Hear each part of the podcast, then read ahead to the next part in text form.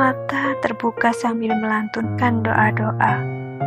Awal hari, waktu yang tepat untuk menyelimuti diri dengan deretan kalimat-kalimat baik untuk diri sendiri.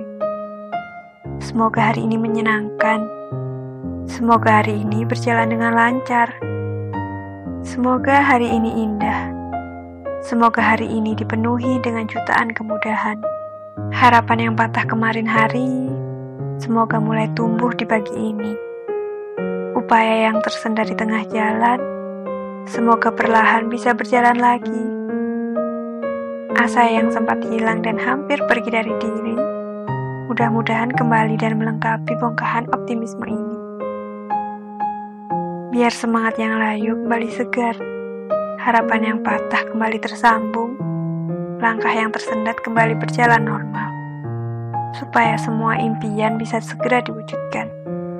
Sederet kalimat baik di awal hari selalu punya andil besar hingga penghujung malam datang.